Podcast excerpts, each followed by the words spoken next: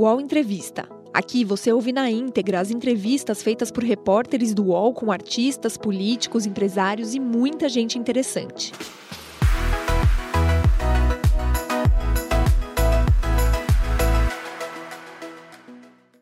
Vera Magalhães, seja muito bem-vinda ao Jornalistas Etc. Muito contente de você estar aqui. Obrigada por ter aceitado o convite.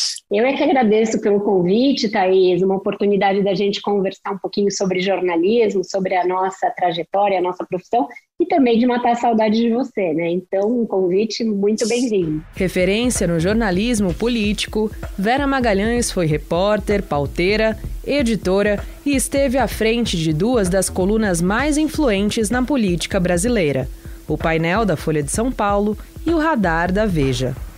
Assídua nas redes sociais, a colunista do jornal O Globo e da rádio CBN conta aos jornalistas e etc. que deixou de interagir com quem a ataca nas redes apenas para se destacar e revela seus planos para o futuro. Seguir como âncora do Roda Viva durante a eleição de 2022 e tirar um bom sabático para comemorar os 30 anos na linha de frente da cobertura política do Brasil.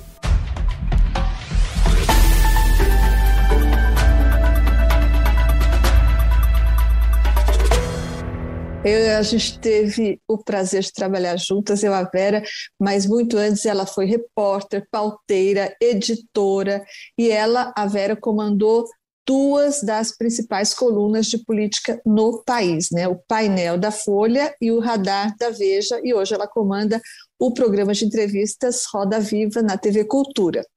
A Vera é uma das jornalistas políticas mais influentes do Brasil e o que ela escreve não é lido só pelo seu público, só pela sua plateia, mas pelas fontes e pelos personagens de que ela trata, ou seja, dos políticos mais importantes do Brasil e toda essa gente que está ligada ao poder. Então, Vera, eu sei que você não tem tempo sobrando, mas mesmo assim você não só é muito ativa nas redes sociais, como eu vejo que muitas vezes você não se contém e você acaba respondendo provocações, respondendo ataques. E eu queria saber, isso me intriga.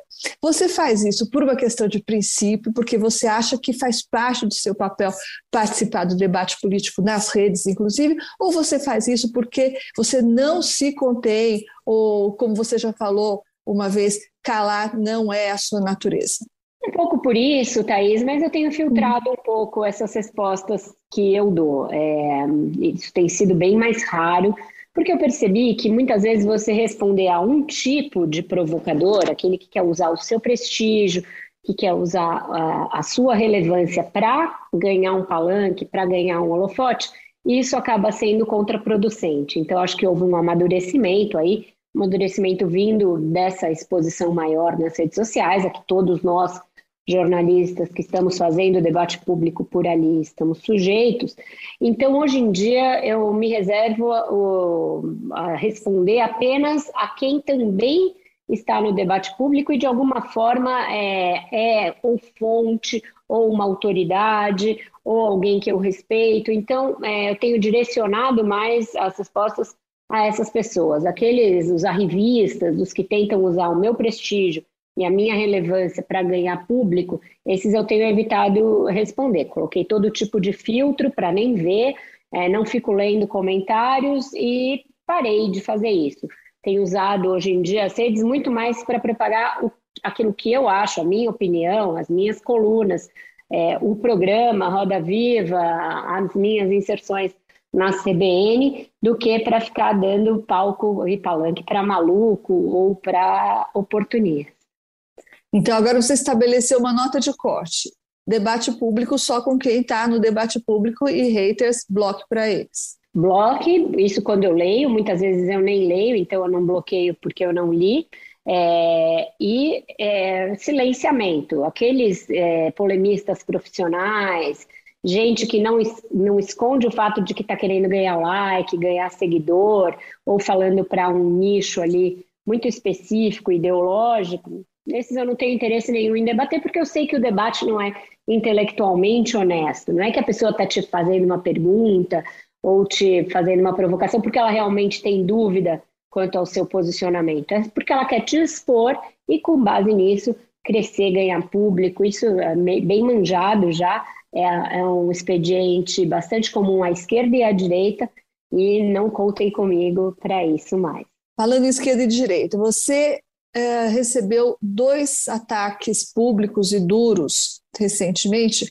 Um muito notório que veio do presidente Bolsonaro, quando daquele episódio que você divulgou que ele havia publicado um WhatsApp chamando para aquela convocação lá em 2020, né, que era contra o Congresso e tudo mais, e ele te atacou nominalmente e te chamou, disse que você não era da laia dele, enfim, é um episódio muito público e notório. E outro mais recente, que eu acredito que tenha partido, talvez, da esquerda, você me corrija se eu estiver errada, que foi naquele episódio em que você foi acusado de xenofobia por causa de uma declaração sobre hospitais do Nordeste. Conta pra gente o que, que você.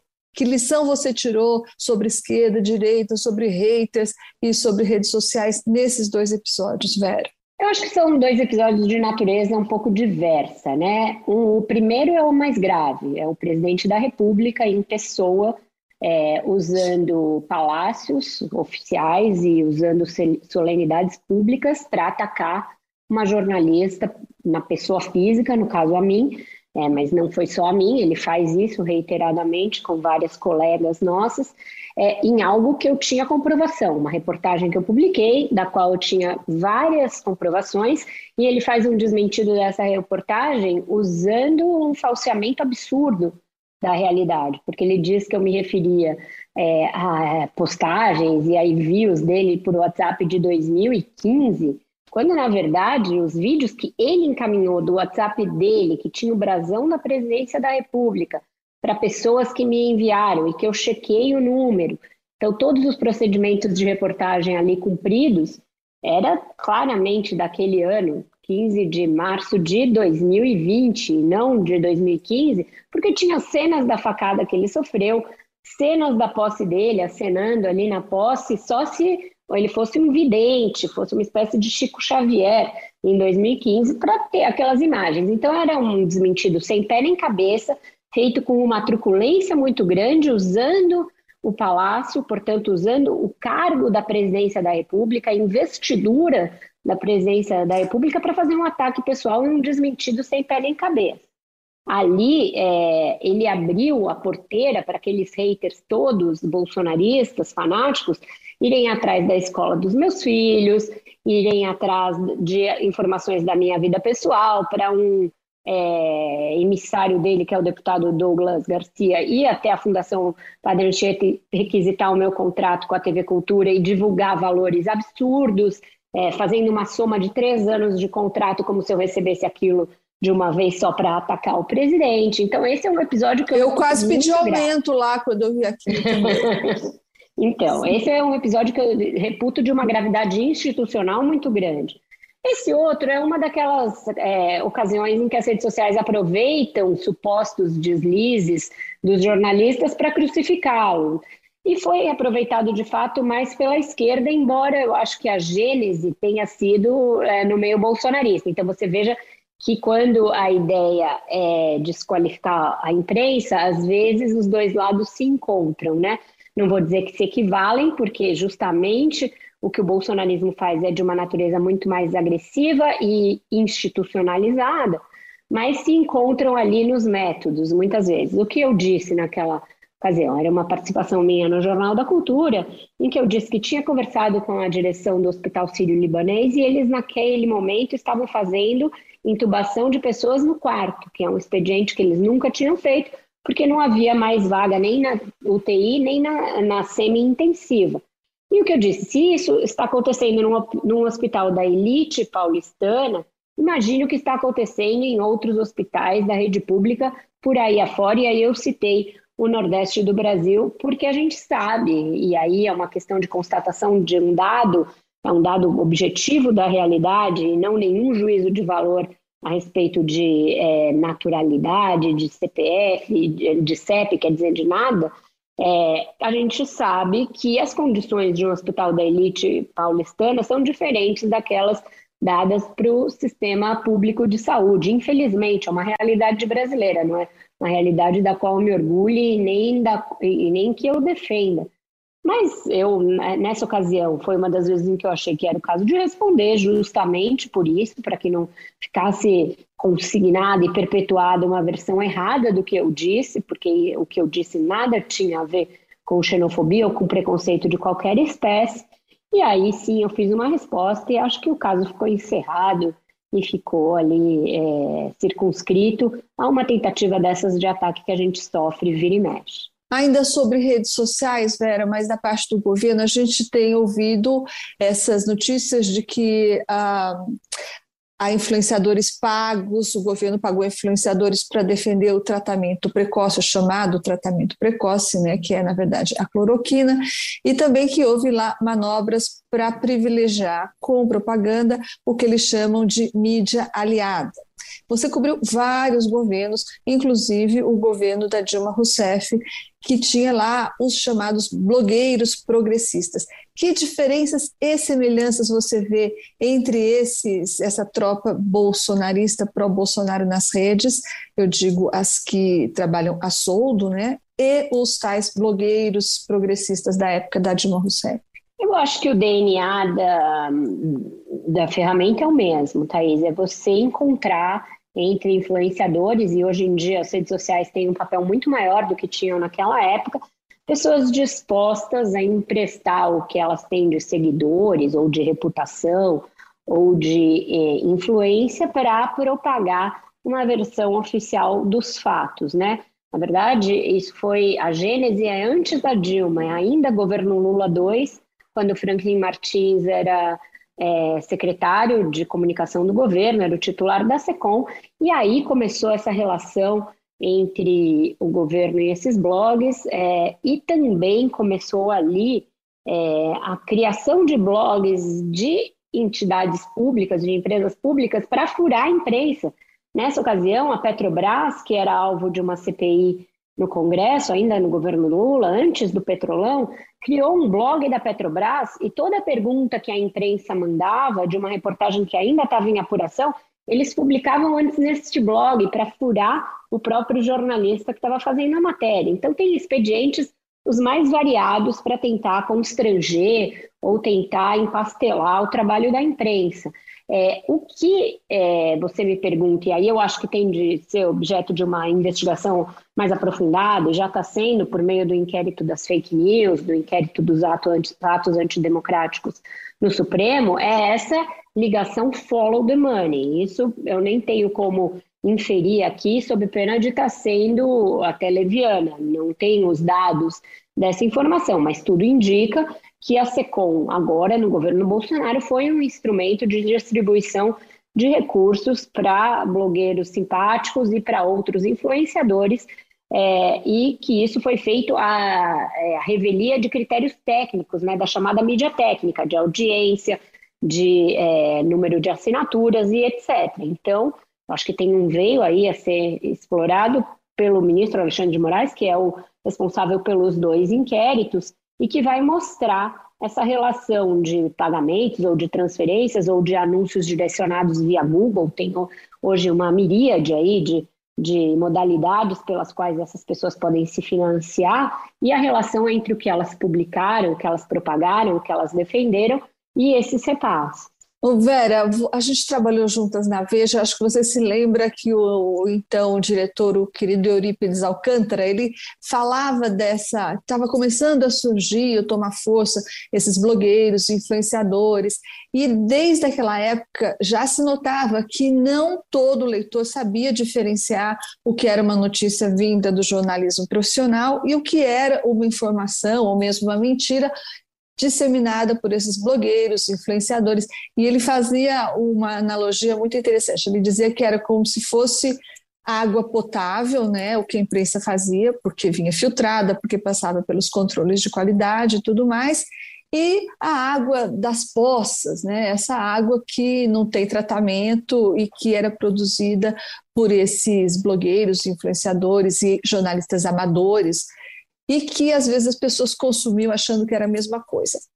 Você acha, Vera, que a pandemia, de alguma forma, contribuiu para valorizar o jornalismo profissional e mostrar para o público, para o espectador, a diferença entre água potável e água das poças, ou não? Acho que sim. Eu acho que nunca a informação de qualidade checada e lastreada por meio de apuração e por meio de empresas que é, fazem um jornalismo profissional e, portanto, é, pagam os seus jornalistas é, e fazem com que eles sigam todos os critérios éticos e técnicos de uma apuração, isso foi muito valorizado na, na, com a, o advento da pandemia. A gente teve um, um crescimento de assinaturas de jornais no primeiro momento, as pessoas muito ávidas por informação de qualidade, mas como essas coisas nunca são estanques e nunca são lineares, também houve um crescimento do outro lado,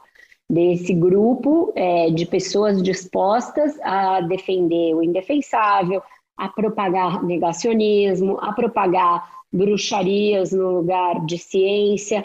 Então, isso também teve um crescimento. Eu acho que é, é, é mais arriscado você praticar esse xamanismo jornalístico hoje em dia, porque tem vidas em jogo. Você empenhar o seu nome ali é, para defender não só ideologicamente um governo, mas colocar uh, o seu dedo para defender tratamentos ineficazes, não compra de vacinas, uh, a não vacinação, disseminar fake news a respeito do surgimento do próprio vírus. Eu acho que isso vai ter um preço para quem se dispôs a chafurdar nessa água suja aí de que falava o Eurípides, muito maior do que antes. É, não se trata mais só de você defender o mito, o capitão, Bolsonaro, e falar ah, este governo é melhor porque antes era o PT e havia uma corrupção.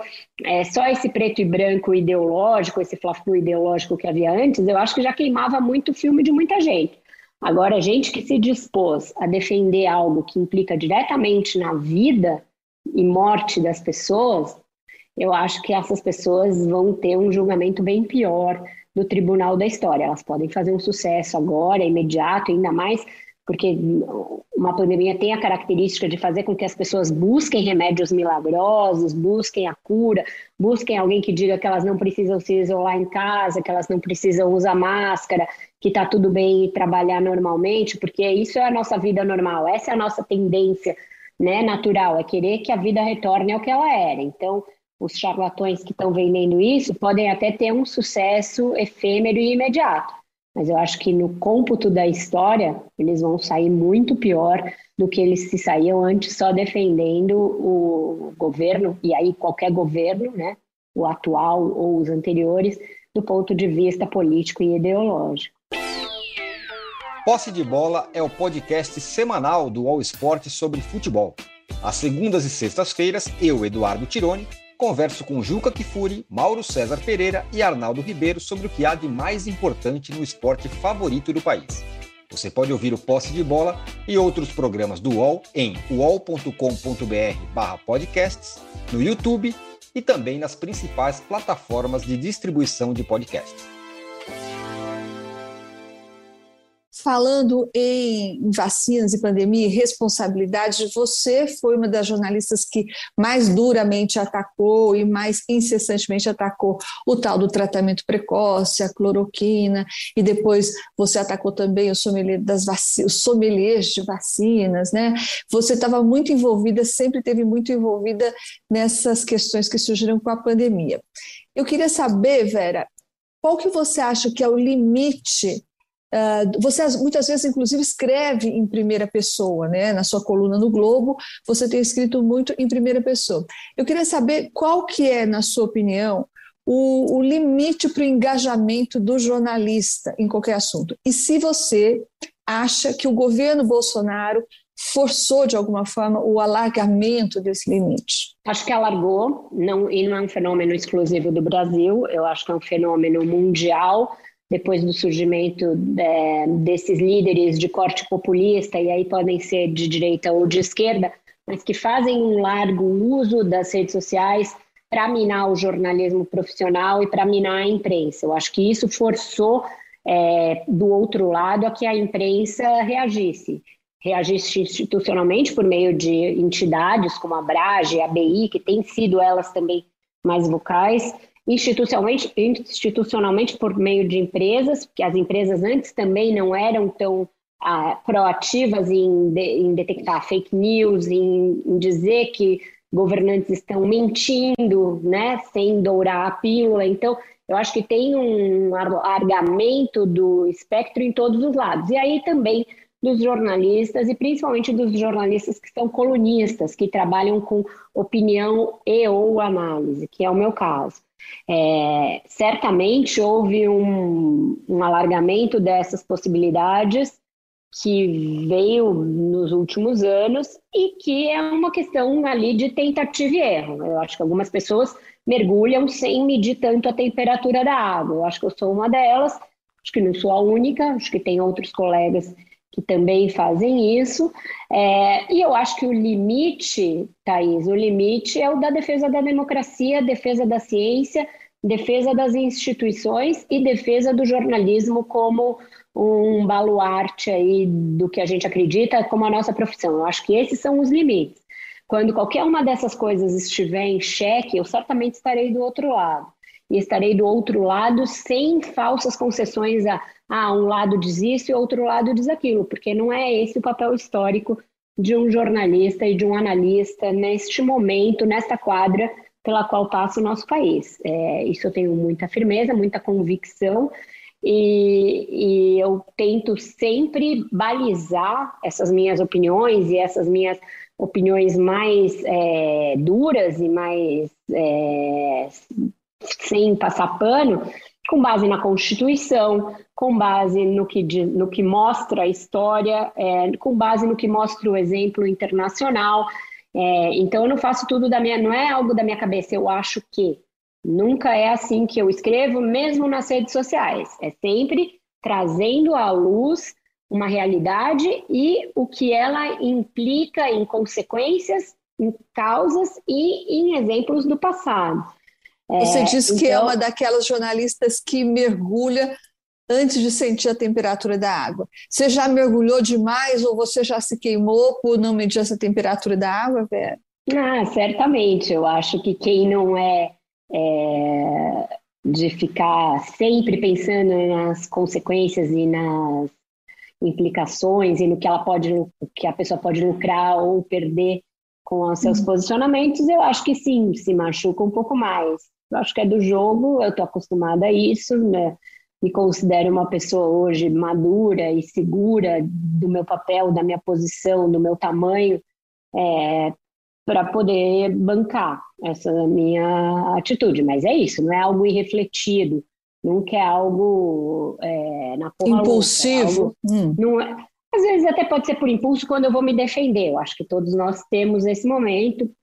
É, mas não, o, é, é, o fato de eu estar hoje me posicionando muito mais e mostrando que tem limites, tem uma risca no chão da qual você não pode passar, sob pena de você perder a sua humanidade, perder os seus valores, perder os seus princípios, isso é muito refletido e é muito embasado embasado na minha experiência jornalística, embasado na minha experiência de vida, embasado nos meus próprios valores, nas minhas leituras, no que eu vejo da realidade internacional e no que eu acredito que seja o papel da imprensa num momento tão desafiador como esse que a gente vive, que é um momento realmente de é, muito risco, risco institucional, risco democrático, risco de retrocessos em múltiplas áreas é, do, do, Brasil, de, que vão de direitos humanos a meio ambiente, que vão de cultura a educação, que vão de saúde a, a questões básicas ali.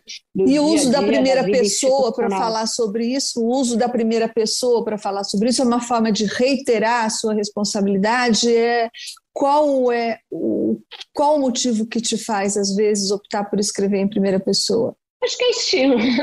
Acho que é uma questão de é, mostrar.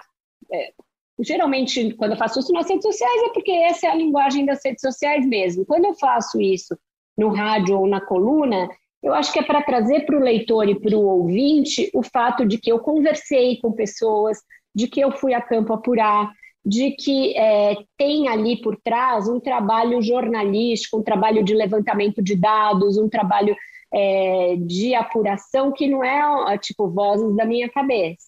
Quando eu falo, eu conversei com alguém, alguém me disse, o relator me falou, é, eu estou trazendo isso, eu estou trazendo isso que é o background da nossa apuração jornalística para frente, é, do, seja da câmera, seja do rádio, seja do meu texto no blog ou na coluna do Globo. Então, eu acho que é mais uma opção é, também para ser mais é, compreendida, para ter um vínculo, estabelecer um vínculo com quem está me lendo ou me ouvindo, e também uma questão de estilo. Eu acho que outras publicações fazem isso de uma forma mais usual. A Piauí, por exemplo, me ocorre agora, uma revista em que as reportagens têm muito. Eu falei com fulano, eu falei com Beltrano. Uhum. Esse, essa recomposição do, da feitura da reportagem como um elemento também é, a ser trazido para o público. Acho que tem um pouco disso. Vamos para a televisão, então. Vamos falar um pouco do Roda Viva, que é o programa que você comanda e que é o único da TV que tem esse formato né,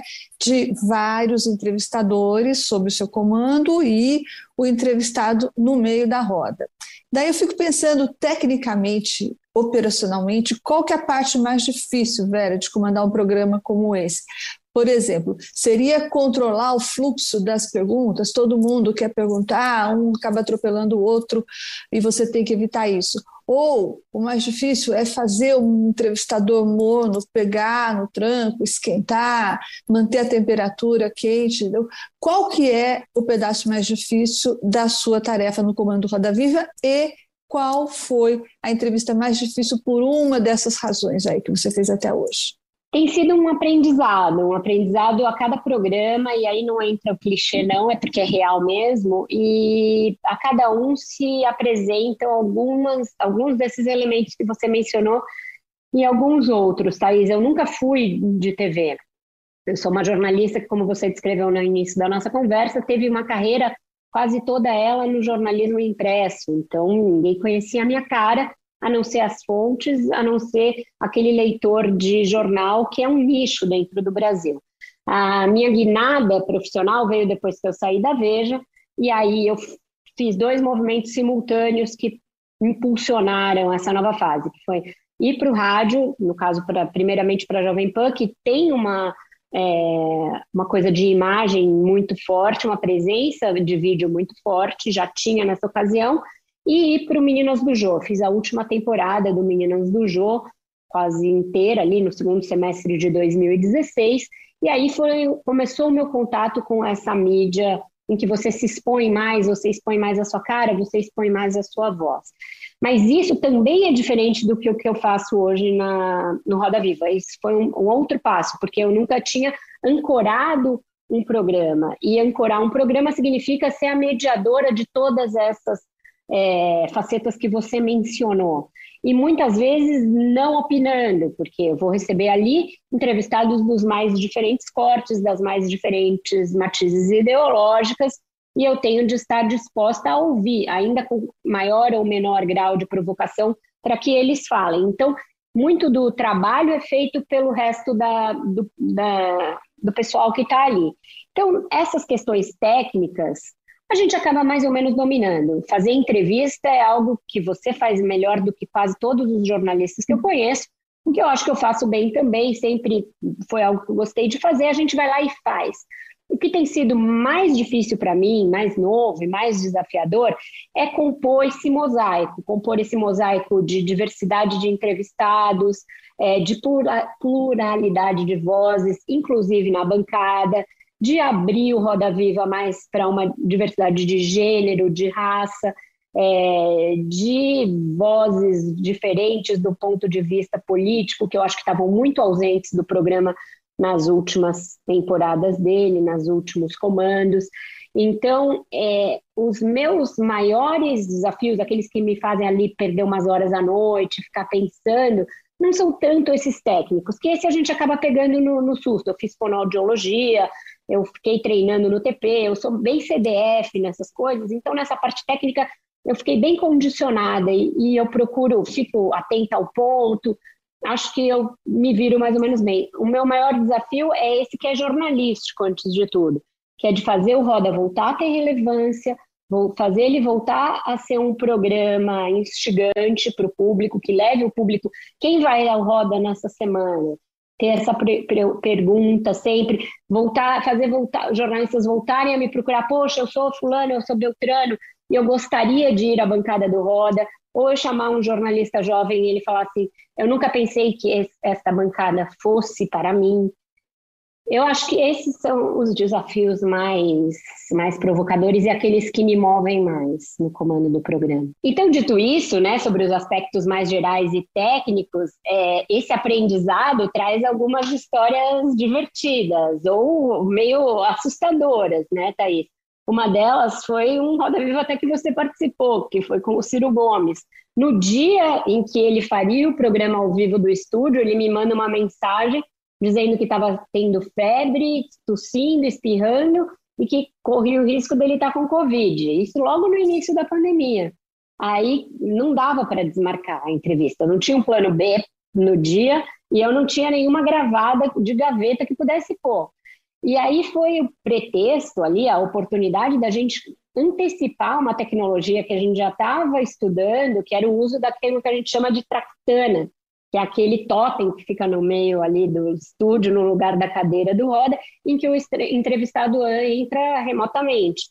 Era algo que estava sendo gestado já desde antes da minha chegada ao programa, mas em ritmo lento, que foi pá, colocado em prática às pressas. A gente mandou um mochilink lá para o hotel dele, ficou um distanciamento entre o cinegrafista e ele e tal, aquela operação de guerra, mas ele entrou, entrou ao vivo eu morrendo de medo de dar errado, porque nunca tinha sido testado, foi na marra ali, e isso propiciou a gente fazer muitas entrevistas, entrevistas internacionais, entrevistas com pessoas que eram grupo de risco e estavam isoladas por causa da pandemia. Algumas das melhores e mais rumorosas entrevistas que a gente fez no Roda foram por meio da Traquitana. Felipe Neto, o Marcelo Adnet, Emicida, a Chimamanda Ngozi, todos, todos eles acabaram entrando por essa traquitana testada ali no, no susto.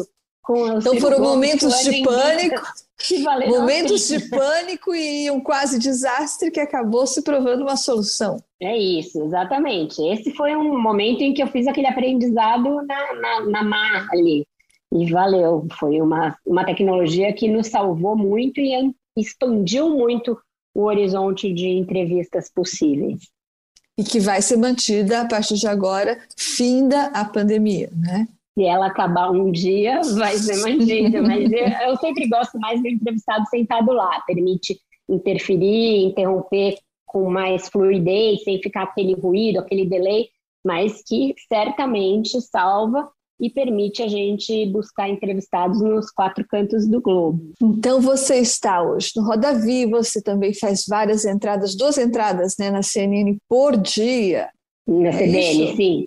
CBN é, por dia. Aí você tem a sua coluna no Globo, o seu blog, e bom, não são poucas essas coisas que você faz. Né? Eu queria fazer um exercício de futurologia, Vera. Com a situação do país tão instável como está, e com todas as suas múltiplas tarefas, como é que você vê Vera Magalhães em 2023, janeiro de 2023, como você vê Vera Magalhães e como que você vê a cena política em janeiro de 2023? Para encerrar. Nossa, aí nem, nem se eu fosse a mãe de Vamos lá, vamos lá. Não perguntaria isso para qualquer um. É, o que eu tenho em mente, né? É, eu gostaria de comandar o Roda o ano que vem, no, no ano eleitoral.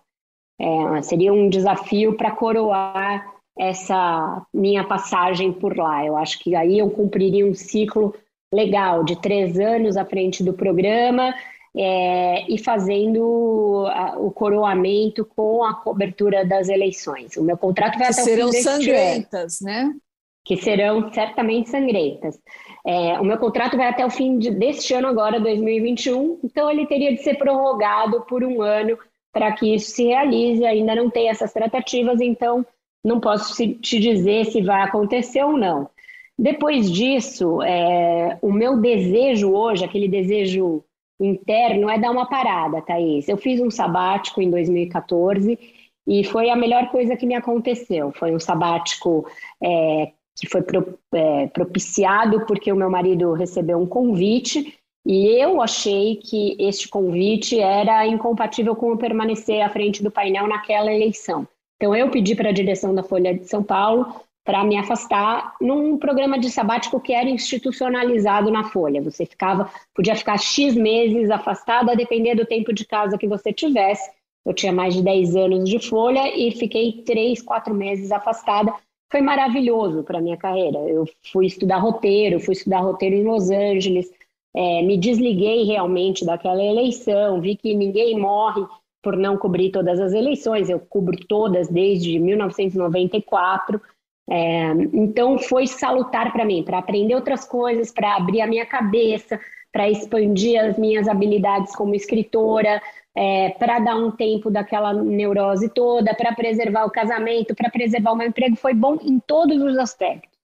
Então, ando com muita vontade de fazer algo semelhante em 2023, que vai ser um ano é, muito específico na minha carreira, que vai ser o ano que vai coroar os 30 anos da minha carreira e 30 anos todos eles vividos no fronte da imprensa diária.